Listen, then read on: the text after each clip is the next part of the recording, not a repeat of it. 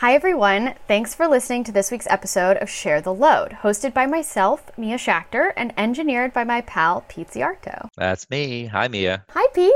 Can you tell listeners what Share the Load is all about? Share the Load is about the division of labor in relationships. So that's all kinds of labor, like emotional labor, domestic, financial, and other kinds of labor, and all of your relationships. So your friendships, your family, your coworkers, and your romantic relationships. Sounds like you put a lot of effort into it, and that's a lot of good info for everybody to listen to. So they should check it out and go to patreon.com slash share the load and I hear there are multiple subscriber levels of support. That's right. There are several subscriber levels. The $10 level, for example, includes a shout out to your own product, show, or offering on the next two episodes, and one monthly 10 minute over the phone boundary guidance session with me. And to see the rest of the tiers that Mia talks about, check out patreon.com slash share the load.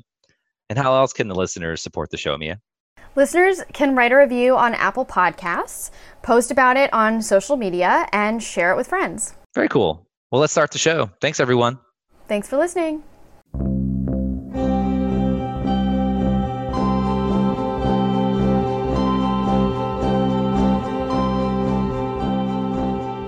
I'm your host, Mia Schachter. I'm an intimacy coordinator for film, TV, and theater, and a writer and educator in Los Angeles.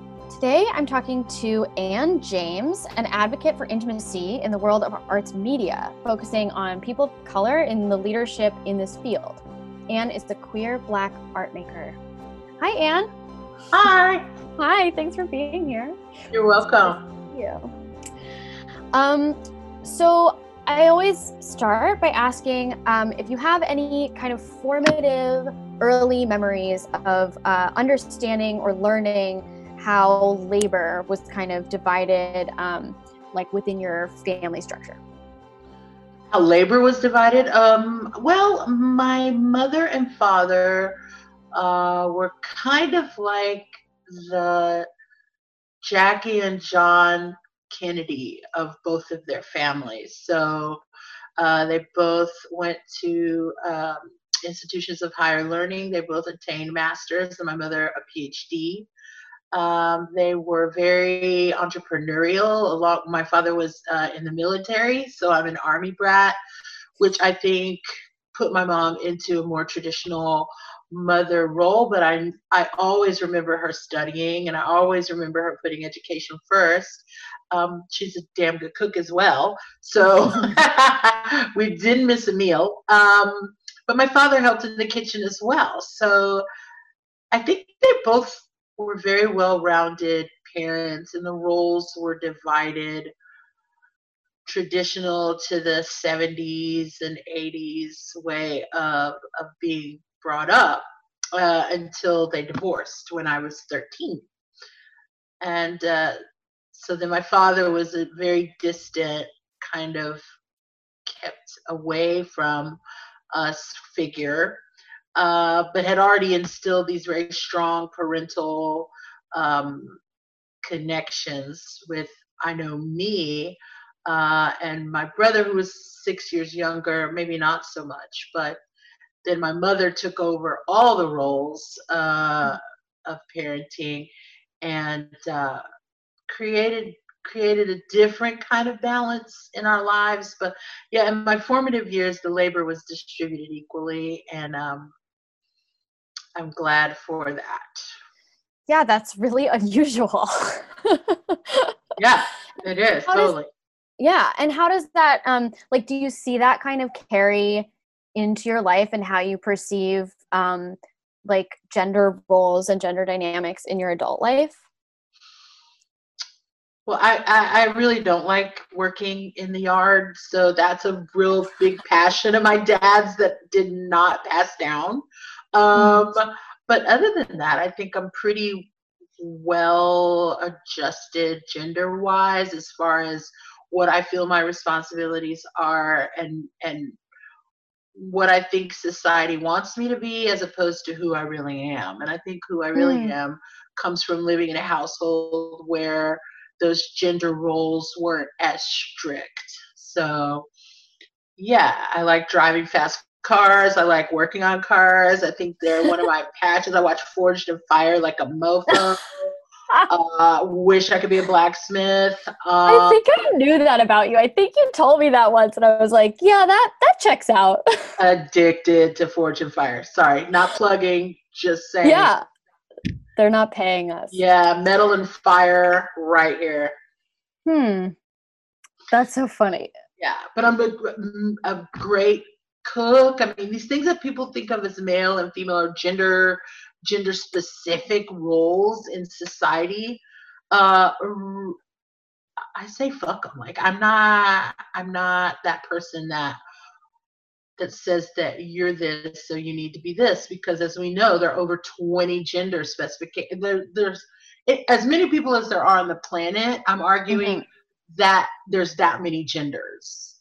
Yeah, yeah, I think there's something that came up for me recently with a friend was this idea that, um, you know, even people who do feel aligned with their assigned gender at birth, um, like, well, that that that they're kind of missing out on the processing around gender that like queer and especially non-binary or trans folks do because because of this, you know, the way that like our bodies may not be in line with what society tells us that we're supposed to do or whatever you know when you're also kind of given the opportunity to um, like restructure your relationships and and sort of restructure what's expected in your sex life and stuff like that like you you do a lot of unpacking around that stuff that i think people who align with one extreme don't necessarily um, get to do.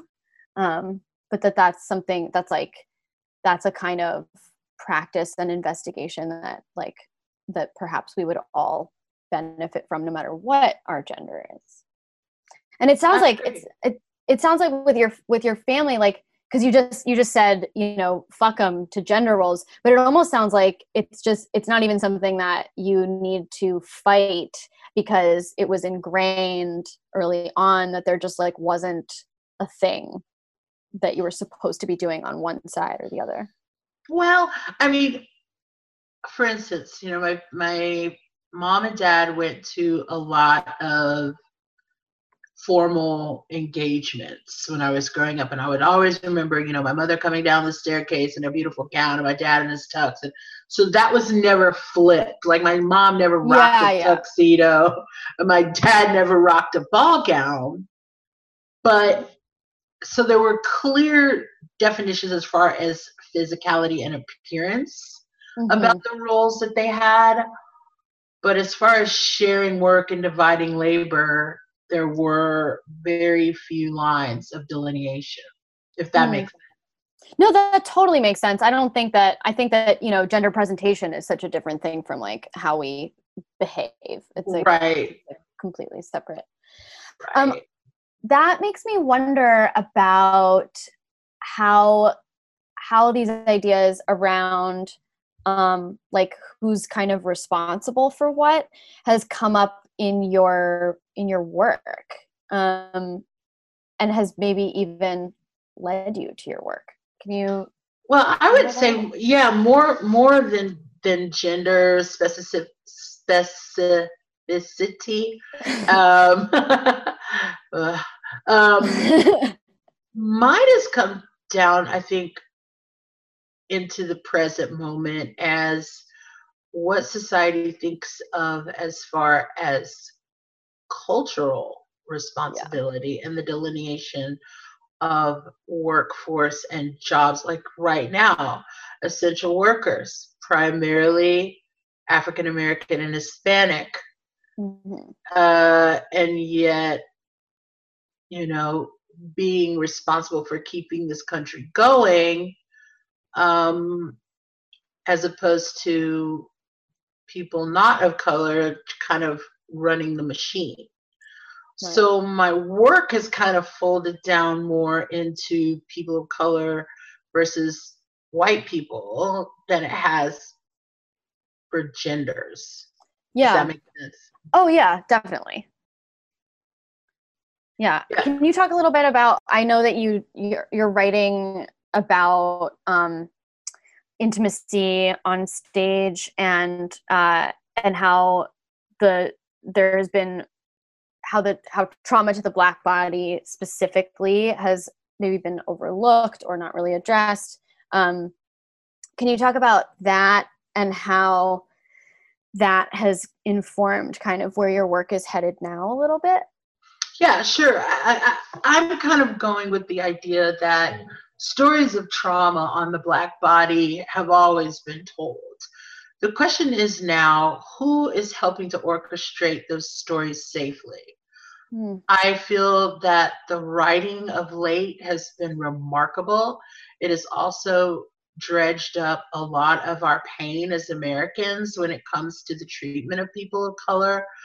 Um, I can bring to one example Slave Play, which I saw in New York. And I feel as though that was a remarkable opportunity for me to investigate that story, which I have no problem with. The writers have the right to write.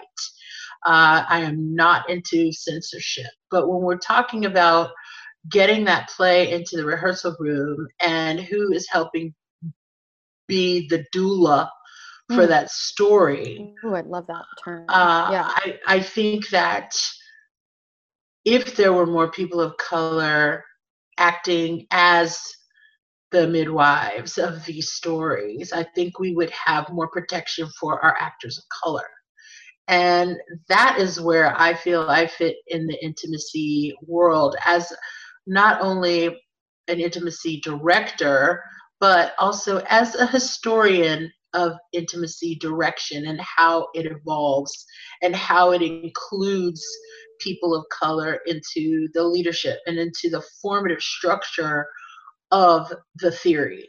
Uh, mm. I think that uh, in the beginning, this kind of training came from a wonderful place. I know the people that actually coined the phrase and developed the initial ideas of intimacy direction and the need for it and intimacy coordination over in Hollywood and in film and TV. Mm-hmm. So I don't have a problem with how it got started. It's just now that we're in the third year or so of its popular absorption into entertainment um, communication there hasn't been to my in my opinion the embracing of people of color to the numbers that would equate the stories of people of color being told. Yeah. Um, so we can dig down deep into that if you want to, but that's kind of a an overwash of of why I feel that this should be documented, that this birth should be documented. I know I keep going back to that metaphor, but it really is. I love that metaphor it really is a, a, a, very beautiful place for us to be as a, a society where we have the opportunity to accelerate the inclusion of people of color into this particular field because it is so consent based and, mm-hmm. and anti-power dynamic in the room or the equalization of power dynamic in the room uh, social uh, social absorption of the commute the, the communal American pain, the history of our American pain. Uh, it's just a beautiful time to bring forth this this birth of inclusion, and I am not willing to sit back and not let it happen because I think the time is now, especially in the time of COVID 19, where we are forced to sit back and reflect uh, Mother Nature mm-hmm. has given us kind of a communal timeout to think about where we're going in the future, how we're going to impact uh, the lives of children that are coming up behind us, how we're going to tell stories that uh, not only utilize the history of our country, but celebrate the fact that we as artists can sit at a table and talk about these very difficult issues and have people of color in leadership lead the way. Yeah. Yeah, I think that's I mean I I I see the way that it is it's just not only like not only is this field predominantly white, but it's it's mostly even um, like this this job the awareness of this job is is pervading primarily white communities in in the entertainment industry. And so it seems like there's there's both a problem of like information dissemination and a problem of include like active inclusion. Um and yeah right and i think that that needs active active uh like work to change that is is necessary. It's not something that's just going to change because we like share on instagram or or facebook or something and it's it's something that actually needs people who currently do the work to reach out and you know wrap our arms around people and bring us all together yeah because that is the nature of an intimacy director is to reach sure. out and I feel like there there are individuals in the business that feel like they're they have to protect what they have for whatever reason and that there's this underlying idea of scarcity and that then that makes people gatekeep and then that what keeps people of color out of the mix because you're only going to re- refer people who are around you Right, so, of course, right. So the fact that there is a huge vacuum in training for people of color means that the people who are getting the jobs will not be of color because right. you know and then there's really complicated this complicated idea of certification and what does that mean economically uh, the trainings are in faraway places that are very expensive yeah. um, you know, which is a problem for everyone who wants to get training, but certainly it is illuminated in in uh, people of color who want to to get this training. Um, yeah. Yeah. So the the referential idea, the idea of you only refer people that are around you that you know, really makes it important for trained intimacy directors and coordinators to reach out to people who do not do not look like them. Right. In order to balance the scales of the industry. Yeah i think this this kind of commodification of access idea is like is you know overwhelmingly burdensome on people who both can't afford the access and also don't passively receive the access. I think that you know for for me as a child of the industry and as a person who had a background in theater and you know got referred to a job as a casting assistant on a TV show you know that's how I came upon this field um, and I wasn't directly referred to um, Amanda Blumenthal, the intimacy coordinator who trained me, but I was directly referred to my position on that TV show that put me in the position to meet her right? So like that that is a passive form of access that i was able to receive because of the position that i was in literally from my birth you know with with a father sure. in the industry. Sure. Yeah and that's not anything that i mean i don't feel people should feel bad about that or or feel you know that gee, I'm in this position of privilege and I've got the, the let's just wash that right out. Yeah. What, yeah, the what, guilt is not helping. We can't. Anybody. It's not yeah. positive and it's not helping anyone. Exactly.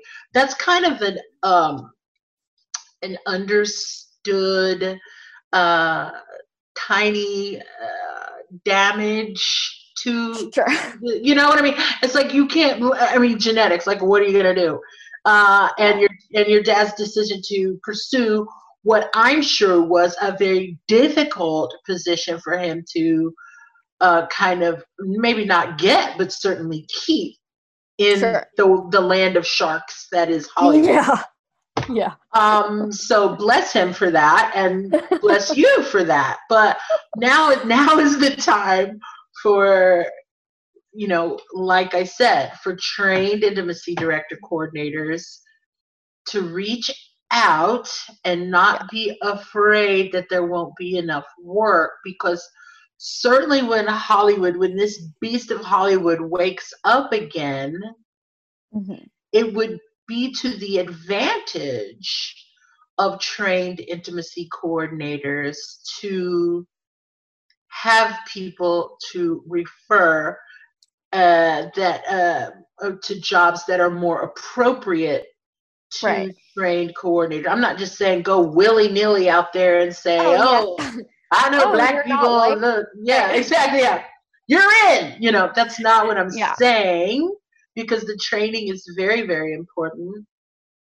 Although I do have a comment to make about this training situation. But anyway, um, yes, I think it's important for intimacy coordinators to who are working in the field to branch out and to be more uh, open to even doing small trainings or sh- letting people shadow that don't right. have an opportunity to shadow. Just small steps uh, to incorporate people of color into the batter that is intimacy coordination. Yeah, and I'm thinking about like when you're talking about this this referential idea, like um, you know, if those people are not in your immediate circle, then you reach into your slightly wider circle.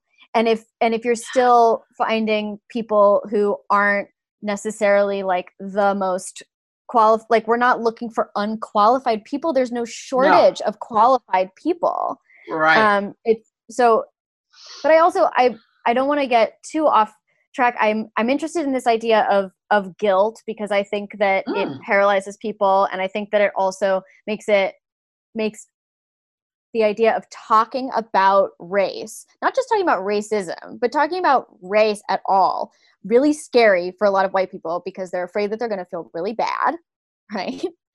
And then i also want to talk to you about this this scarcity idea because the way that you have completely rejected that notion has been so inspiring to me personally both professionally and personally truly. Um, but i want to hear your thoughts on this on this guilt idea. Well i think i've had a very um, interesting walk in life when it comes to being able to empathize with the times while also looking forward and kind of seeing where trends will go that i've i've lived in on four continents. I've directed over 150 productions. I've met a lot of people from different cultures and backgrounds. And I think all of that that makes up what is this being Ann James has always been able to kind of see a little bit ahead um, just in my experience, not like in an overall Nostradamus kind of fucking way. Yeah, yeah. But I know what you mean. Like, to me, the math adds up this way. Intimacy, coordination, and direction has had about a year and a half to two years to make itself known as an acceptable and necessary practice. So it's a baby, it is in its infancy. When we start talking about opening theater up again and opening Hollywood back up, it is only obvious that there will be people who are backlogged and yet prohibited from moving forward without some sort of intimacy doctrine in place.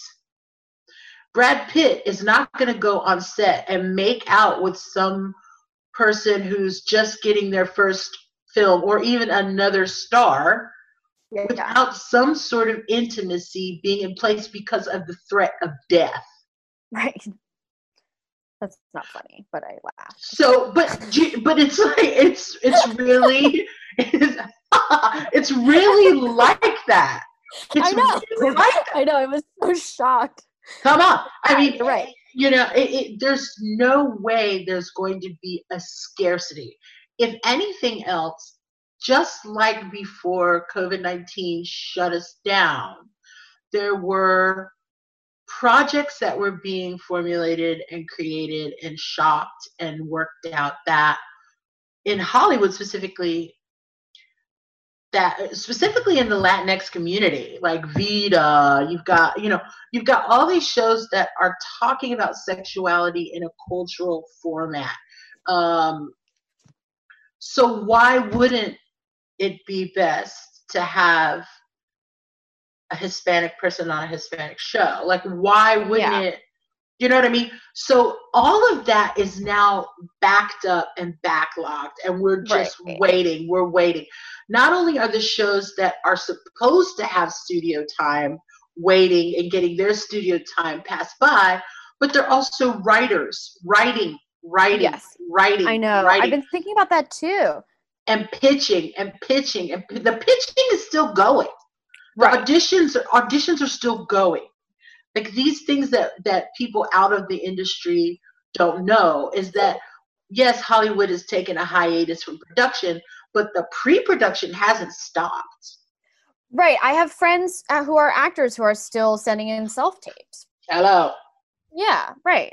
And writers rooms are just writing from home. I mean what i keep thinking is like everything that was in production was halted but everything that was in prep is mostly still in prep and then production's going to start again and you're going to have everything that was halted plus everything that was in prep. I don't see there being like not enough work for people. I don't either. Um, right. And but also as you said and i love this idea like i think that the the work of an intimacy coordinator is actually going to expand and where we're needed not just on TV and film sets, but in other areas is is also going to expand and ripple out there's such a need. I mean i think i was telling you this like i started teaching these consent and boundary classes and i've been so struck by the fact that in this thank you in this moment where we're not allowed to touch each other people are still hungry and eager to learn about how to incorporate the practice and language and vocabulary of consent and boundaries into their lives. Like that to me speaks volumes about where we are kind of as a culture that like we want we're hungry for this. We want to be able to do this. We want to be able to state our boundaries and advocate for ourselves. We want help doing that. And I think that there's such a misunderstanding about what intimacy coordination is, which is why, you know, we show up on a set and people are like, I don't need a therapist. Or like, are you gonna, oh, excuse me for cursing. Like, I've had a director say that to me, like, pardon my language. I'm like, I don't give a shit what the fuck you want to say on your set, you know? But I'm I'm here to make sure that everyone is comfortable and that when it comes to the the sex scene that we're about to do that everyone knows ahead of time so that there's no surprises what we're going to do so everyone knows where it's okay to touch each other and so that they can explore and play and be creative within those boundaries within those mm. restraints. Because that you know just like if you if someone gives you a prompt for a for an essay it's a lot easier than when someone says write 3000 words. Yeah. You know it's the same thing I agree. And even things like, you know, what really, you know, gives me joy right now and kind of pumps my nads, if you will, is this idea of something like a simple handshake right on screen. Mm. Are we going are we going you're going to, with this i love it as a society are we going to have to re-choreograph the handshake. Oof. Yeah. And how is that going to reflect in the way we film? In other words, are these characters from 1990 in a film from 1990 are they still going to shake hands? Wow. Or are we going to create something equal to and as intimate as a handshake in order to be able to film. And that's going to start at the writer. That's going to start right. at this actor does not want to shake hands skin to skin. Right, right. So that is where wow. the intimacy coordinator comes in, you know, as kind of this choreographer that has to find a way to establish the intimacy of a handshake without mm-hmm. the actors shaking hands. That is so interesting because, you know, toward right like up until all production halted, I was starting to notice that I was getting called in more and more for like for for you know network TV stuff where it was like it was just a kiss or it was just a grope or whatever. And people were often like you know why do we need an intimacy coordinator? And I was like look it's up to you. Like I there is no uh, requirement right now for needing an intimacy coordinator anywhere except at HBO mm. for the time being. But if you want to tell your actors we we are prioritizing your comfort level your emotional safety then having an intimacy coordinator is great. And also if you want to have them get used to me as a person on their on their set this is a better you know this this baby step is better because then by the time that you have a sex scene they know who i am and it's a little less weird for me to come in to do something quite so extreme but what you're getting at is that what is going to fall under under the umbrella of intimacy, the umbrella itself is actually going to expand. Because if we're now talking about placing my head on your shoulder as an act of intimacy, or um, talking to you this far, you know, three inches from your face, or holding your hand, like if those are now things that need to be negotiated because of safety, and not just physical safety but emotional safety. And when you have an actor right who is no longer saying i'm not comfortable doing topless nudity but rather saying i'm not comfortable shaking hands then like for us to come in and navigate those boundaries talk to writers and say listen like here's an idea that i had.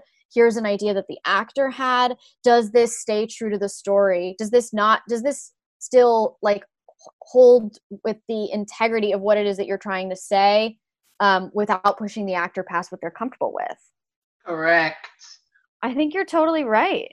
So how can there be a scarcity? In other words, I mean, I feel like there should be national conferences on intimacy. I mean, so we can get our shit together and develop this choreography together. There's no solidarity. Well, I'm not going to say there's no solidarity. That's hyperbolic but certainly there's no communal agreement on how we're going to move forward with this. And this is me, a newbie coming in, just kind of going, I'm a group dynamics person. Right. And, you know, I'm just seeing that this group is kind of fucked up. And, uh, you know, like, what can I do to help bring everybody, you know, together? Because it is important work. I would never commit so much of my time and money to learning about this industry if I didn't feel as a director, uh, African American queer director, that it was important work. Um, and you know, I, I've been in this business a long time, and I've seen it go from pre-AIDS to AIDS to SARS, H1N1, all that, mm. all that, all of that. I've seen the whole progress basically from the 80s till now. And while it is enlightening to see that people are so concentrated on making other people feel respected and comfortable, it's not where we came from.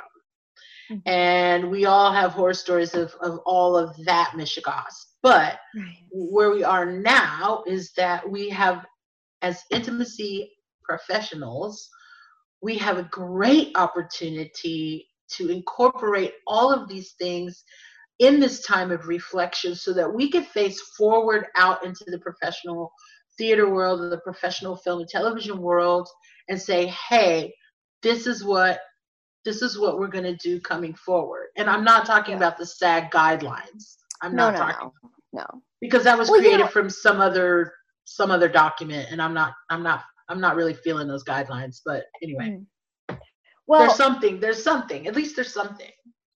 And i was involved in in part of the drafting of that document and that's how we kind of all felt too was we were like it's something you know? And we and they yeah. kind of we did we got to a point with it. I was only there for the for the final meeting and they kind of got to a point with it where they were like is this good enough?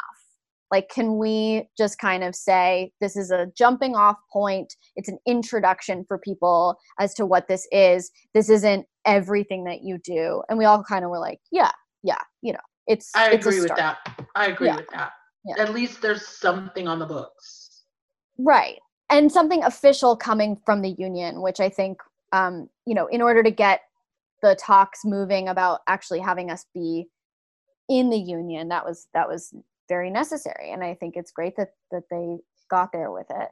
Um, this thing that you're talking about with like with the I'm just kind of circling back on this this referential thing because what you're talking about with like Vida and and and other shows that are telling stories of people of color um you know what i would like to see and be able to do myself is for a producer that i've worked with on another show to say to me hey i'm working on a new show. Working with you is great. Um do you have a recommendation for somebody else who looks like my cast and that I would be able to say, yeah, I have so and so and so and so, and like I stand behind them and I think they're fantastic at what they do. And right now, that is simply not the case. Well, and you can say, no, not at this time, but I would like to have someone shadow me that looks like your cast. Yeah. Yes. Oh my gosh. Bingo. I'm going to make a note of that. Not at this time, but that's coming. And the way that's right. coming is because people who look like me should have a person that looks like your cast shadow in any way shape or form. Because the people who are interested in making that hurdle right. are are out here. We are out here. Uh, and it, it, some of us have the ability and the and the certain amount of privilege to be able to come and shadow. Like i i know people who would fly across the country to come and shadow you Today's episode is brought to you by me. I teach boundary and consent classes on Zoom on a sliding scale. These offer a framework for us to practice the language of consent and find and communicate our own boundaries. I also do one on one sessions privately. I'll let Afomia share her experience with you. Doing boundaries and consent work with Mia has been one of the most transformational experiences of my life. I remember when I began this work with her earlier this year, I was terrified. I didn't really know what to expect and was scared that I was going to make a fool of myself. And I'm so glad that I went because it's nothing like that.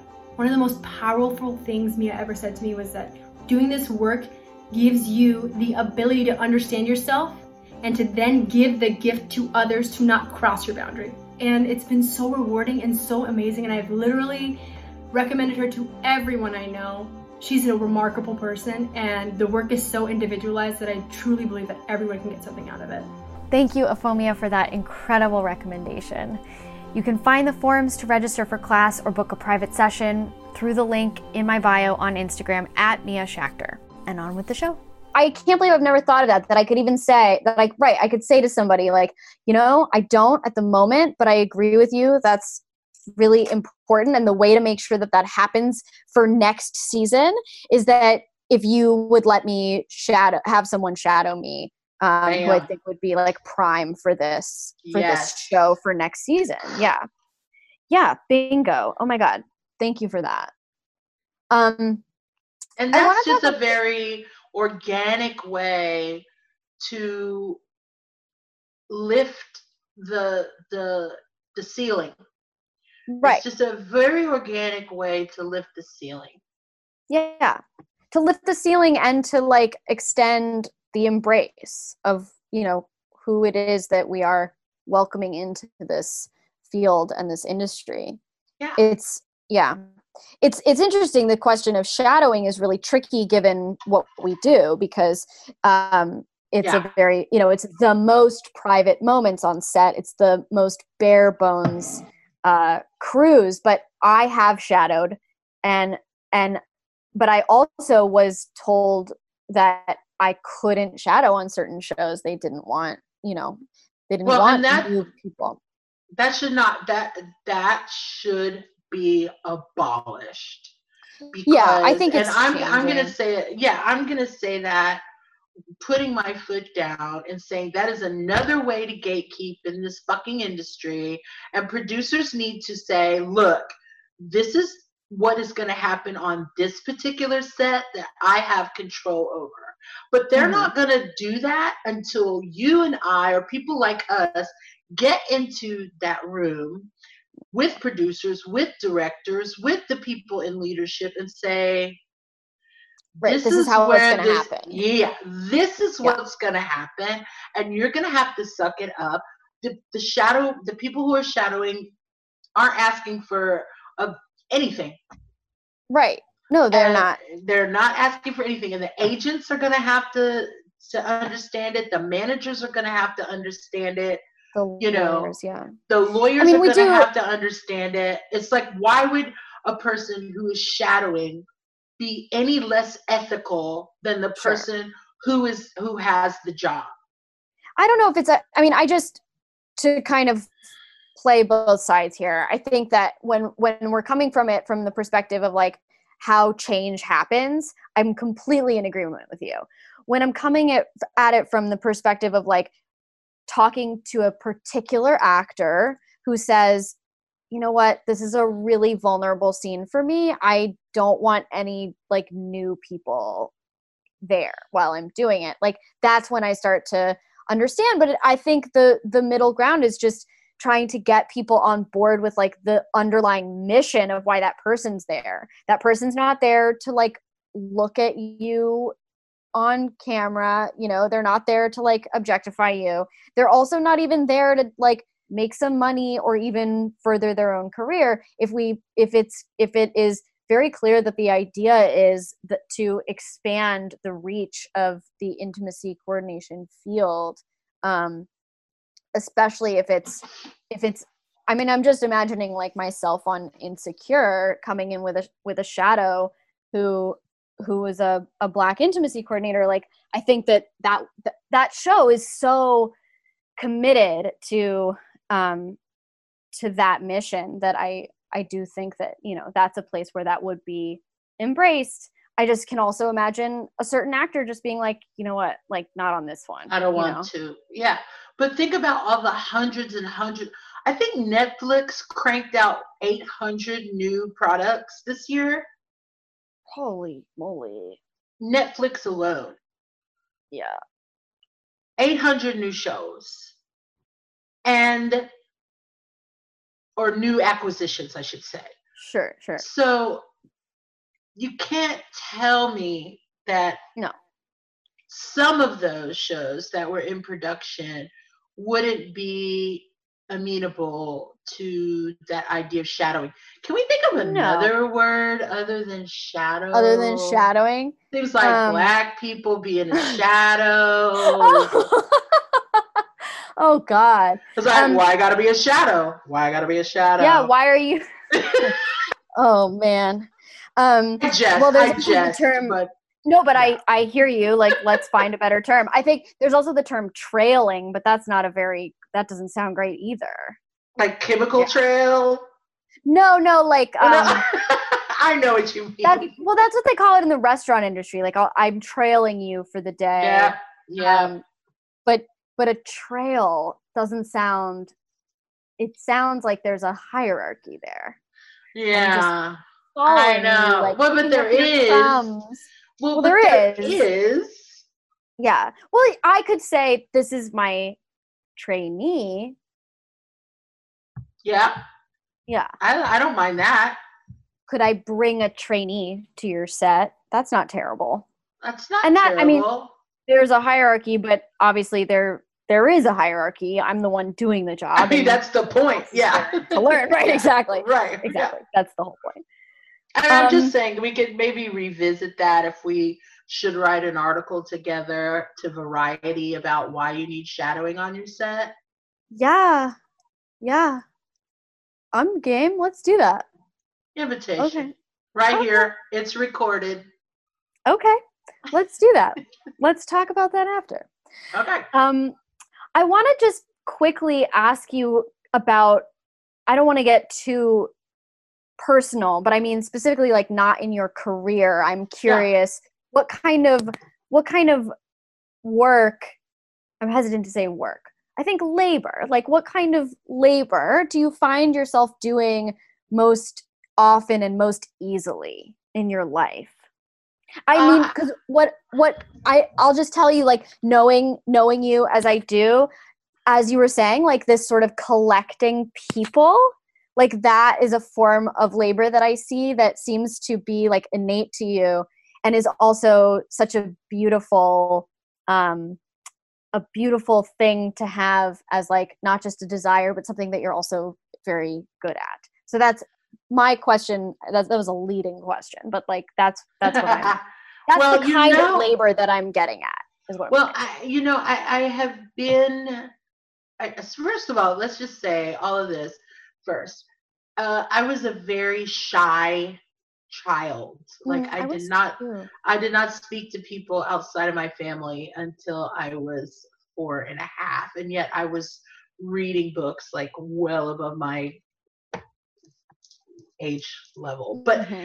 I was very, very shy. And then my mom put me into a dance class where I could express myself and everything that I had inside, but I didn't have to speak.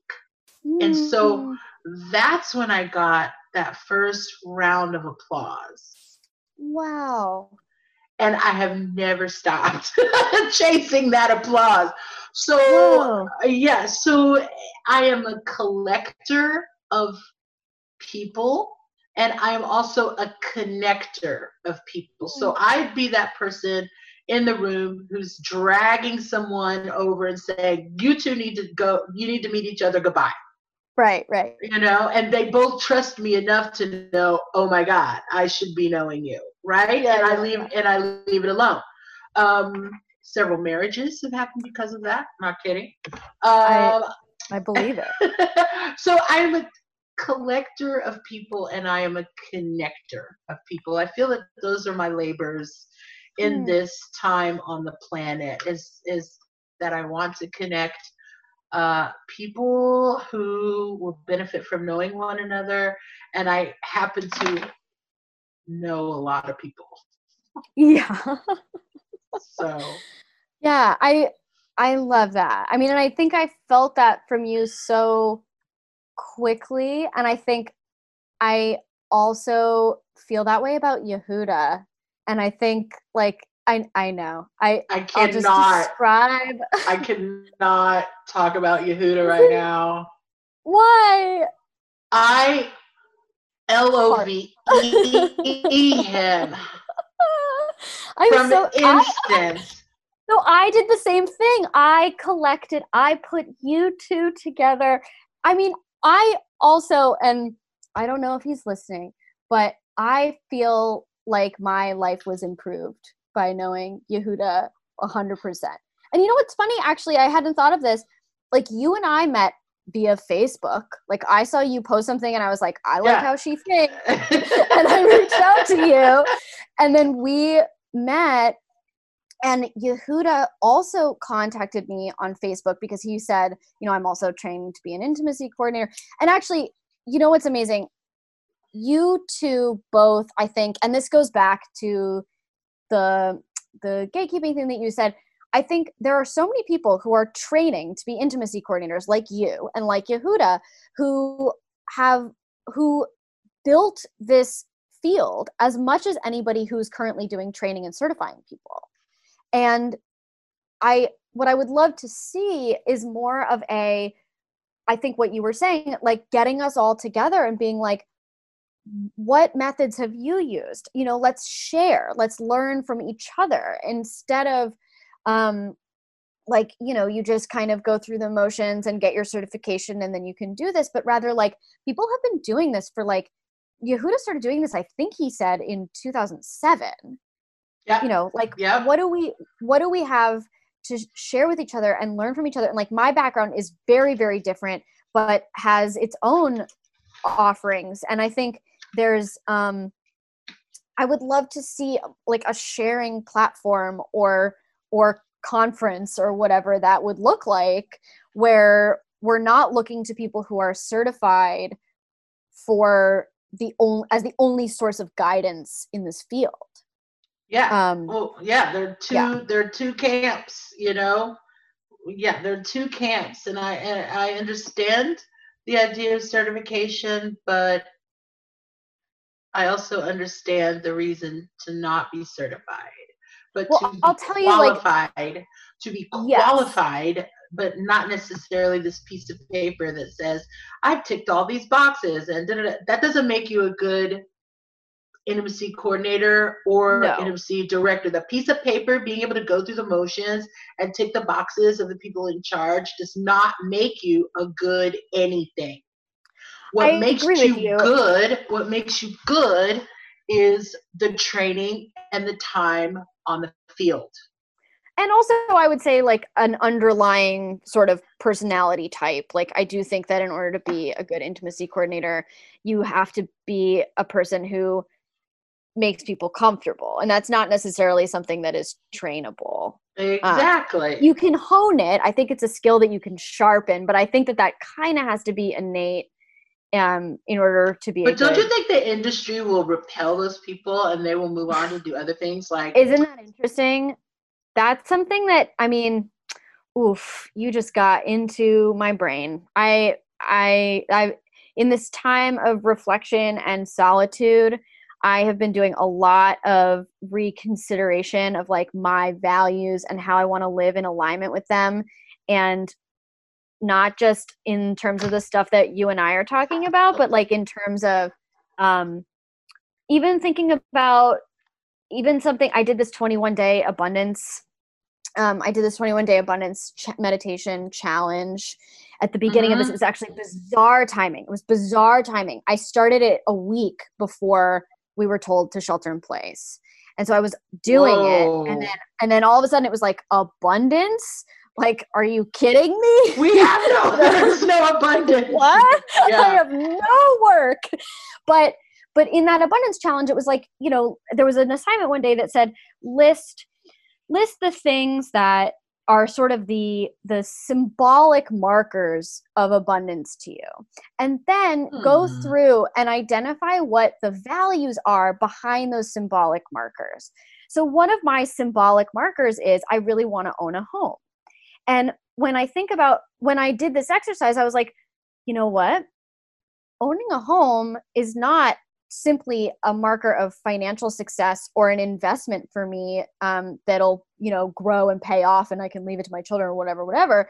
What it really means to me is that i can live much more in alignment with my values because i can set down roots. I could adopt some foster dogs that needed homes during this crisis. I could let people stay with me who needed to not pay rent for a while. I could plant a garden. You know like all of a sudden i was like you know having a home is so much more than the the financial marker of what that means. It's it's a much larger thing that would actually allow me to to live in a way that that feels a lot truer to myself. Um of course now and it's like be a more of a community yes. benchmark you know not a benchmark but like a a, a, staple in the community a refuge. Right. yes. A refuge a place of refuge you know Yeah. for people and animals that are struggling that don't have Right. that Right. Mm, So I'm mm. trying to now That's kind of re Yeah, and like I'm really trying now to look at look at my life a little bit and say like what are, you know, what is appealing like what is attractive to me at this point to spend my time on and how do I want to impact people and where can I make the biggest impact and um you know, I don't know if the if the entertainment industry is where I want to be. I'm I'm not sure. I haven't made a tr- decision. But like as you're saying, yeah, as a person who is I'm kind of a softie. I wear my heart on my sleeve.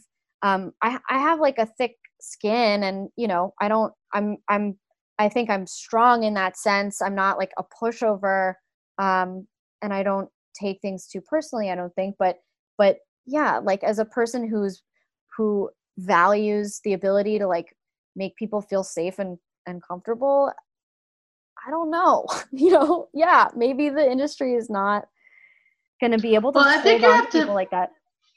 You have to look at the people who who are drawn to you.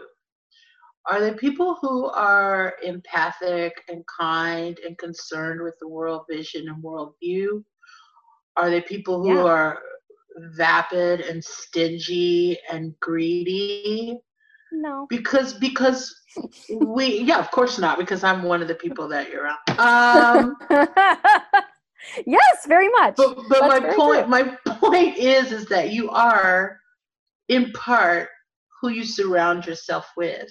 And so one of the easy markers of checking in with yourself and how you're doing is to look at the people you surround yourself with and look at them uh, as social cues as to, to, to how you're doing.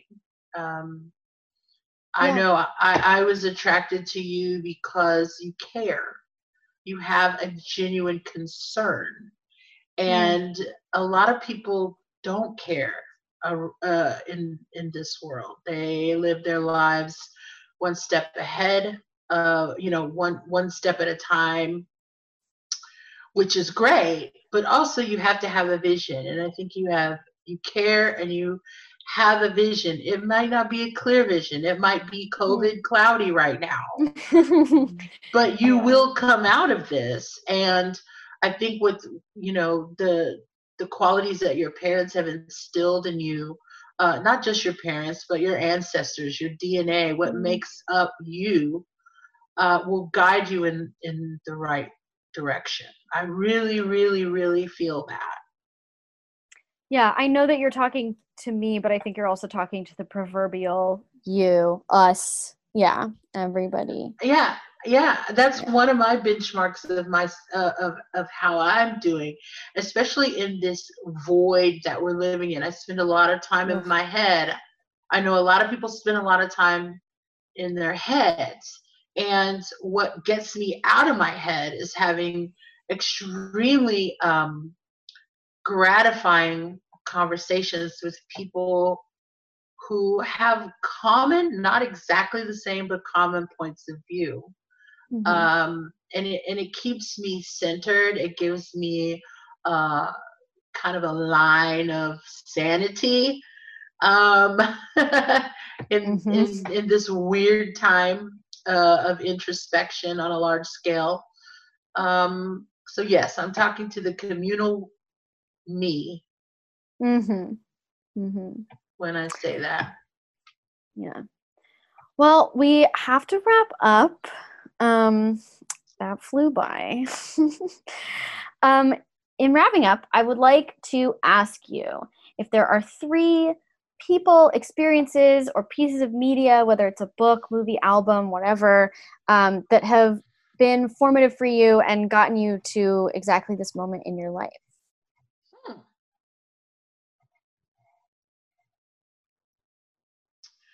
Well, um, there's a specific author that you know when I was turning into a young adult kind of drew me drew me out of myself and into kind of a worldview, and that uh, that author is Alice Walker. Mm, Um, uh, she was uh, very provocative to me as a writer, and it kind of set me on this journey of of uh, embracing my queerness and Mm. embracing my African American roots. Um, so she was pivotal in uh, in my direction uh, uh, of of who I am. Um, I think as far as theater in general, um, the magic of sitting in a dark room mm, with a group of people, uh, watching another group of people or one person tell a story is something that allows me to rest at night. Um, I have Hmm. a lot of insomnia um, right now. And so I guess that means that theater to me has always been a place of refuge and safety and comfort. Um, mm.